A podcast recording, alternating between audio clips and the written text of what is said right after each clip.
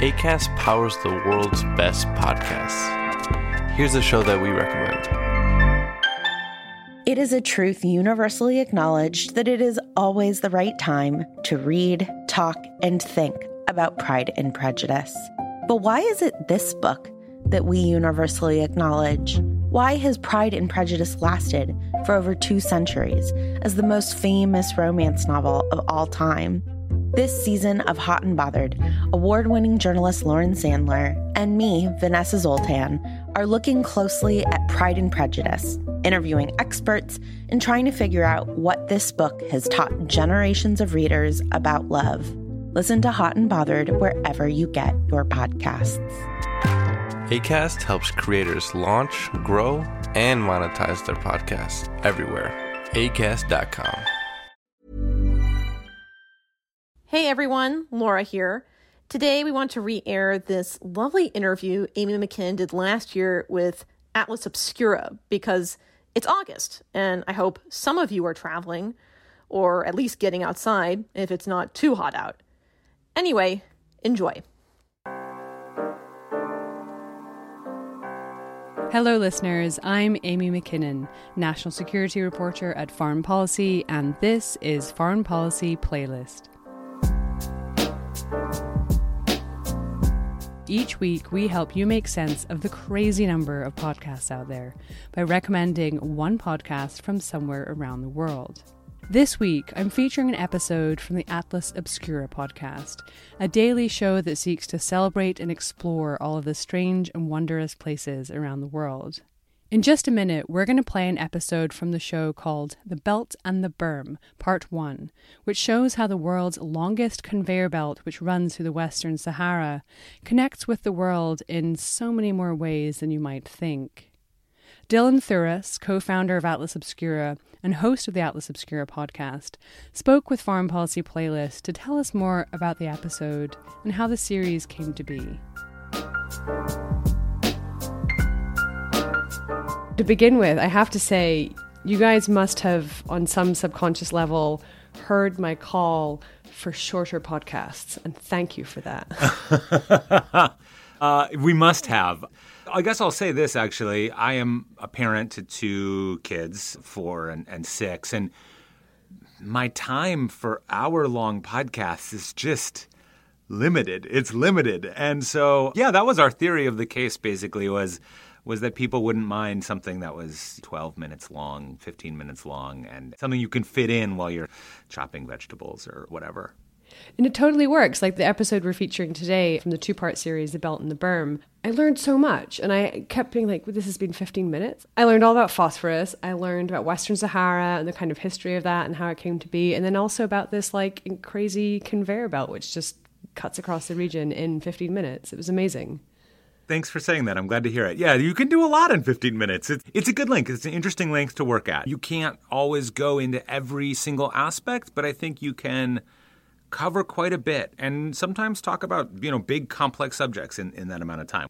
This particular two-parter, well, one, we made it a two-parter, so it didn't totally fit in 15 minutes. And two, definitely took some work to make because there's just a lot. There's a lot there. There's so much we could have talked about that isn't in this, but uh, I'm glad to hear that you felt that it worked well. It definitely did, but is it more difficult? I mean, what's that? There's a saying when it comes to writing, it was too difficult to write the letter short, so I wrote it long. I mean, is it more difficult, do you think, to, to do a 50 minute podcast than it is to do an hour? I think it's really different processes. Like, I wouldn't say it's more difficult to do a 15 minutes than an hour. I think it's really difficult to do a good hour, if you know what I mean. Like, a really great hour is tough because you really actually have to have a lot of strong story turns and voices, and there's just more complexity in making a piece, I think, that really delivers on a great hour. I mean, even you look at something like This American Life, it's actually generally composed of 15 or 20 minute segments, right? In a way, you can make something great at that length more easily, although we definitely run into the thing where sometimes we'll get a piece that's 20 minutes and it's like, oh, to make this 13 which is what it really should be, is going to be hard. Yeah, the, the, murdering your darlings process. Yeah, totally. totally. I mean, one thing I always love asking writers, journalists, kind of creators of any medium is where they find their stories from. And I think that is especially applicable for Atlas Obscura. I mean, where do you where, do where did you hear about this incredible conveyor belt? Sure. So this episode opens with this 61 mile long conveyor belt, the longest conveyor belt in the world, which happens to cut across the Saharan desert, uh, which isn't where you necessarily would expect the world's longest conveyor belt to be, but there it is. And then you realize that it turns out that this conveyor belt is conveying a very important resource, and that that resource kind of feeds into this whole enormous question around the region and the history of conflict there. So, to answer your question of where we get our ideas, it's kind of a two part question. One, this all started 10 years ago actually as a website. So, Atlas Obscura began as a kind of travel and discovery website where people could submit interesting, unusual, strange places all around the world. We would vet them and fact check them and then and then publish them. And we were trying to kind of make an alternative travel guide that was a lot about storytelling and about surfacing places that didn't normally make it into a, a guidebook. Sometimes places maybe you'd never travel to, but were just really interesting to know about. And over the years, we've grown that database of unusual places to well over 20,000. So we have a deep bench to draw from. So that's one place we go looking for stories. This particular story about this conveyor belt, and then part two, which is about the, the world's longest minefield, I got particularly interested in the way that these two structures related to one another and how they both kind of cut across this region in Northwest Africa. I, I just could see that there was a, a potential to tell these two stories kind of together. I was really amazed. I mean, you really set up, I think, in the two episodes, the, the significance, both in terms of the natural resource question, but the geopolitical significance of this conveyor belt, but also its size. And I work for Foreign Policy magazine. I love reading about foreign affairs. I love to travel, and I had never heard of this. You know, this question comes up a lot, I think, but what's your, given that this is kind of your specialty, what's your take on why some stories get told and, and some just don't, unless it's by Atlas Obscura?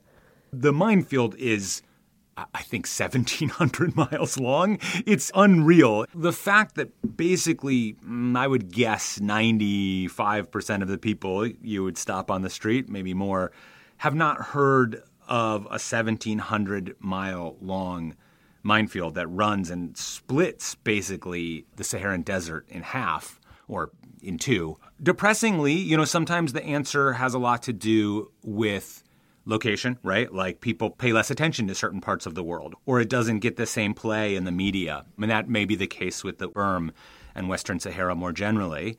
I also think that there's a tendency to tell the same stories again. Travel media, in particular, I think, has long had a problem with sort of everyone chasing the same angle, right? People have told Iceland's beautiful waterfalls, like for sure, and they are. They're beautiful, they're incredible.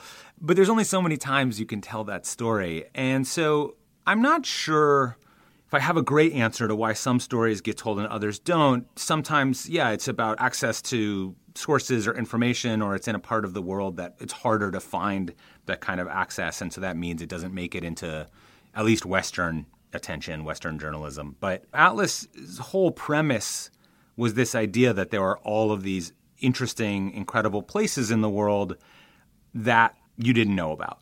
And we weren't sure when we started the website whether after a year we'd kind of be like out of stories.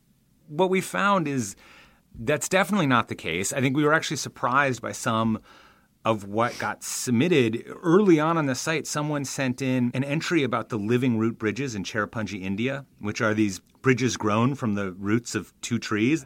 There are close to 100 of them around this region. And they were sort of disappearing because there was like no tourism industry. People didn't know they were there. And luckily, 10 years later, that's changed. There's a sort of whole sustainable development tourism project around these bridges. But I think we've even been surprised in the decade of working on Atlas Obscura just how much there really is out there that we are not paying attention to or don't know about or haven't heard about. It's easy to forget the internet makes everything feel kind of small and flat. The world is a big, expansive place. How do you, when you're choosing your topics and the stories that you want to cover, and I do think you did this really well on the podcast, but how do you balance you know, that kind of revelry in, in adventure and discovery, but whilst also acknowledging sometimes the thorny geopolitics of issues, as you did with the Beltway, but also kind of respect for the culture. Because I sometimes feel like some travel writing just descends into voyeurism. And I, and I, and Totally. I, I think you guys toe that line pretty well. How do you do that with your content? the podcast actually in some ways has more space for some of these kinds of maybe geopolitically complex subjects on the website there's more just like fascinating interesting amazing places. It is used as a travel utility and so we keep that in mind as well. One of the big things for us is we sort of don't think of ourselves as a travel media company. One, we feel like you can find something incredible, an incredible place, an incredible story, you know, 20 miles from, from where you are. So much of what we think about travel is really about storytelling, and that sort of finding new stories is possible anywhere. And then I think our focus is just, again, because it's story focused, it's about what is this thing? What is surprising about it? What is interesting about it? And less about what other travel media spends their focus on. I think on the question of avoiding voyeurism, I think we just really are really cognizant of not viewing everything from a Western viewpoint and sort of othering anything. We just want to get to what is the kind of most fascinating truth about a place. And hopefully that's sort of the structure that guides us. So, as at least America emerges from the pandemic slowly and travel is possible, if you could go anywhere, what is your post lockdown, post COVID kind of ideal travel itinerary? I think I'm doing it currently, actually, which is it's not so crazy or, or so wild or, or, glamorous, but we drove across the country to Minnesota to see my parents, which, you know, they'd come out to see us, but we hadn't really been able to come here. So we're spending the whole month of July out like three blocks away from my parents' house uh, in Minneapolis. And it's kind of the perfect thing for the moment. It's really good. I think maybe come winter or next year, I think I'll be sort of looking maybe more towards some bigger trips, international trips. But for now, this is like I, I couldn't, I wouldn't trade it for any other trip. Yeah, no place like home. Yeah.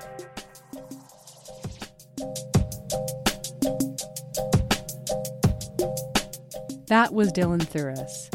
And here now is the episode The Belt and the Berm, Part 1 from Atlas Obscura.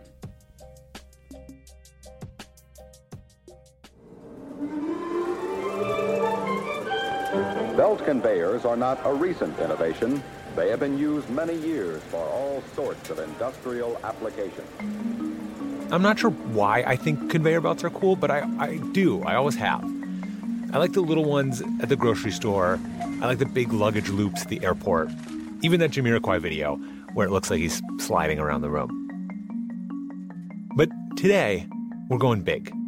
I'm taking you to the world's largest conveyor belt. The 61 mile conveyor belt system rolling across the Western Sahara.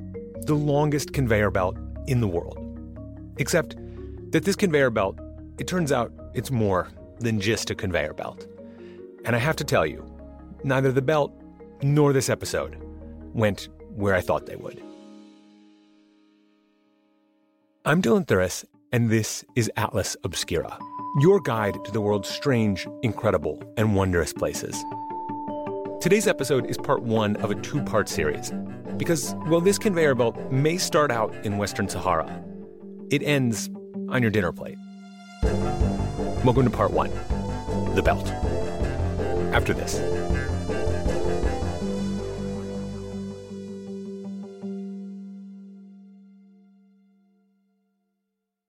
We'll be right back after this break. My name's Kurt Jaimungal, and this is the Theories of Everything podcast. the show where we bring rigor to mathematics, physics, and consciousness, exploring grand unified theories, as well as free will and God. Even exploring Aliens with former CIA Lou Elizondo, heated debates on metaphysics with Kastrup and Vervaeke, Imagine you are an organism that spans a galaxy. How does the universe look to you? Type in Theories of Everything on YouTube, Spotify, iTunes, all platforms.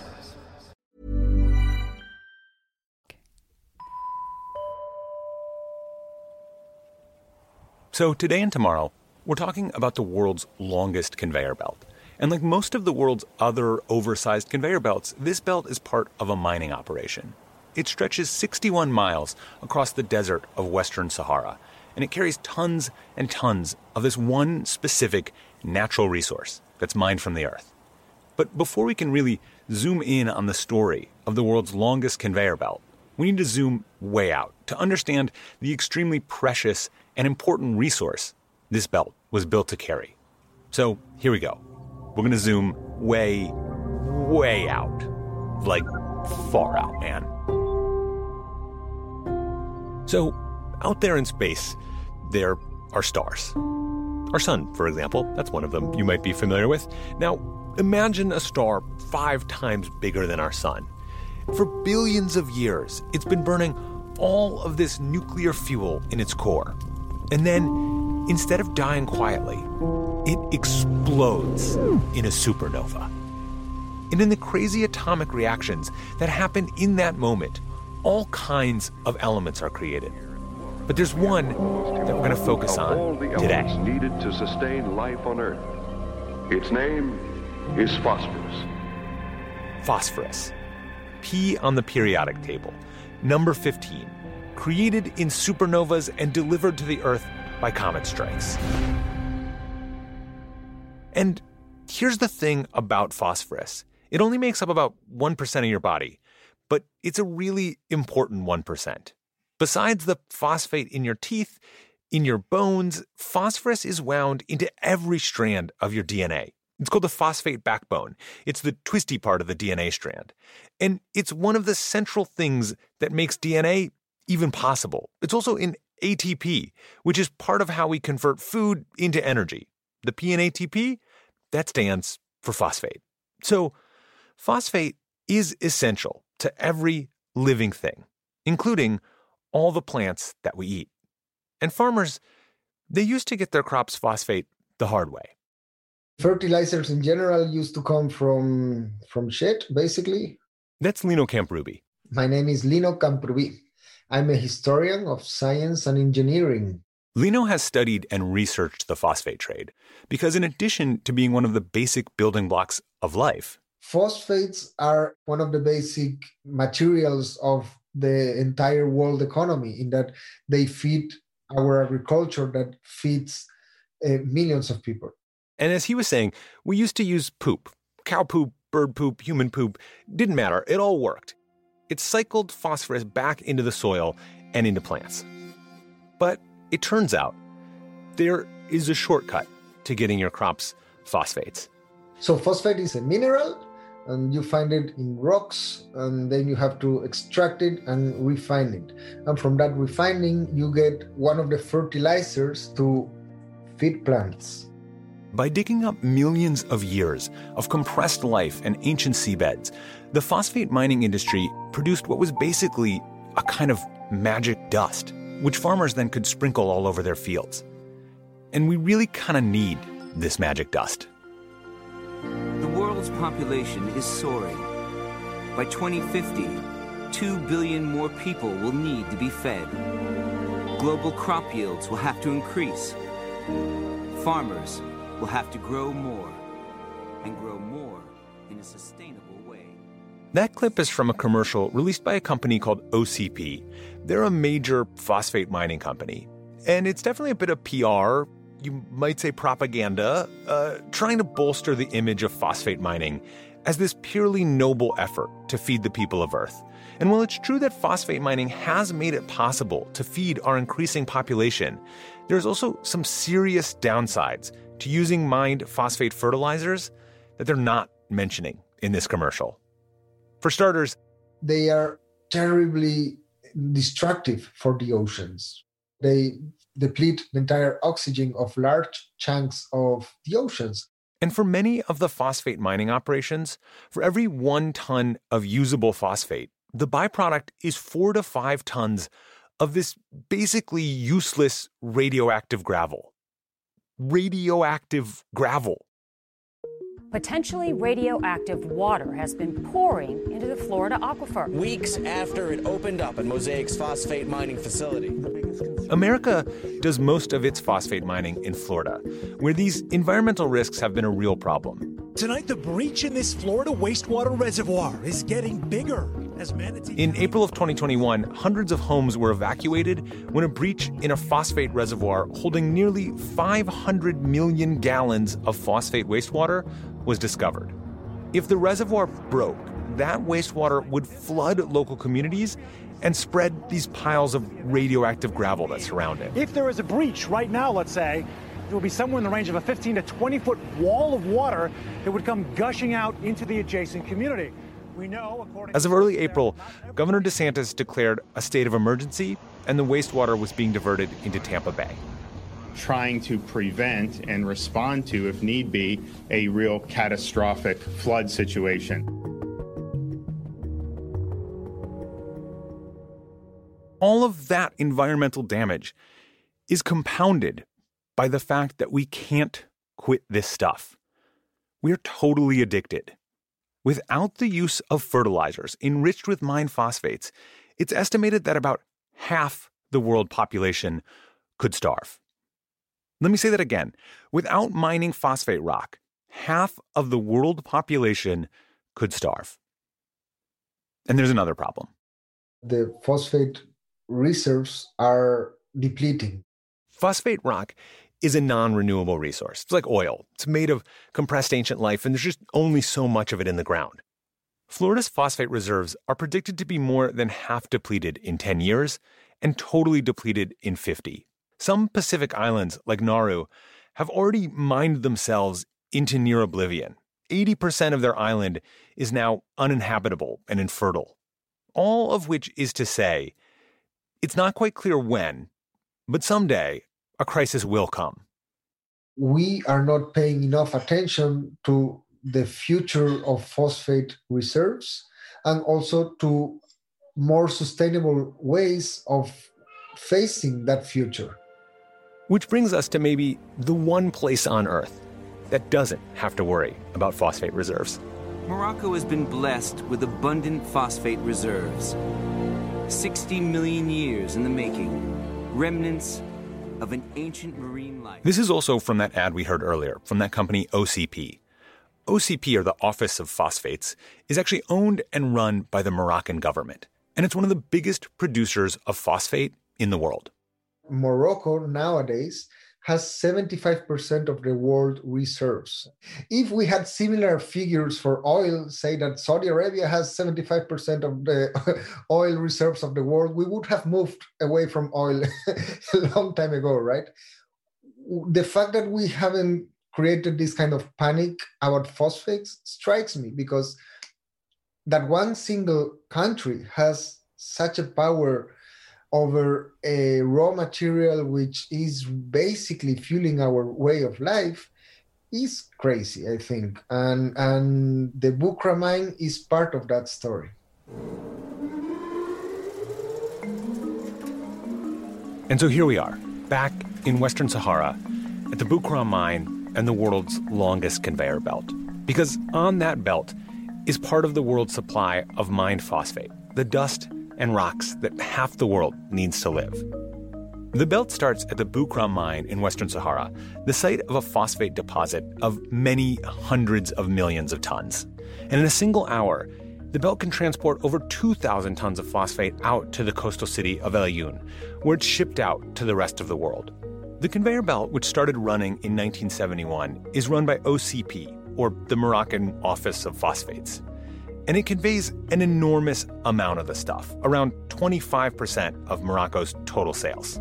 The conveyor belt is easily visible via satellite imagery, and it's kind of a dramatic image. It's as if someone has drawn a sharp line across the desert, because on one side of the conveyor belt is the dusty tan of the desert sand, and on the other are these white billows of phosphate dust blowing out into the Saharan wind. It almost never rains there, so this scene rarely changes.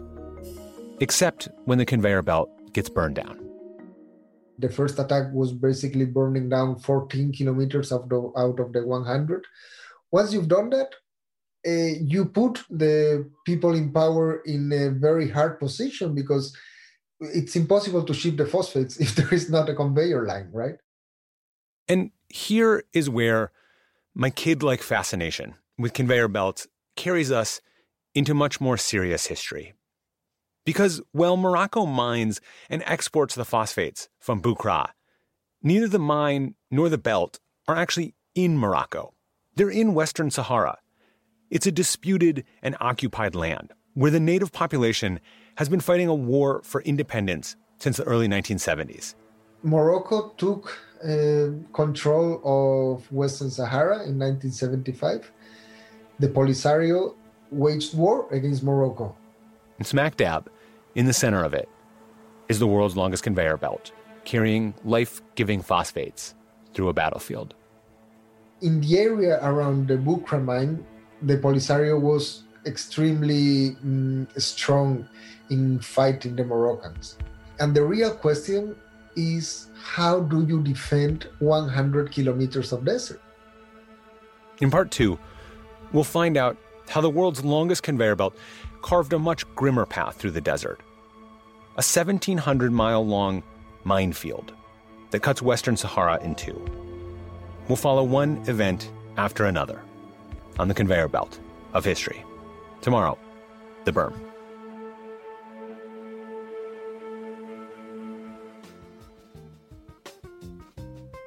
And that was the episode, The Belt and the Berm, Part 1 from Atlas Obscura. Listen to the second part and the rest of the series wherever you get your podcasts. My thanks to Dylan Thuras and the team at Atlas Obscura for sharing the podcast with us. That's all for Foreign Policy Playlist. If you liked what you heard, please subscribe. And if you'd like to suggest a great podcast, please email us at podcast at foreignpolicy.com. The show is hosted by me, Amy Mackinnon, and is produced by Simone Perez, Rob Sachs, and Rosie Julin. Our executive producer of podcasts is Dan Ephron.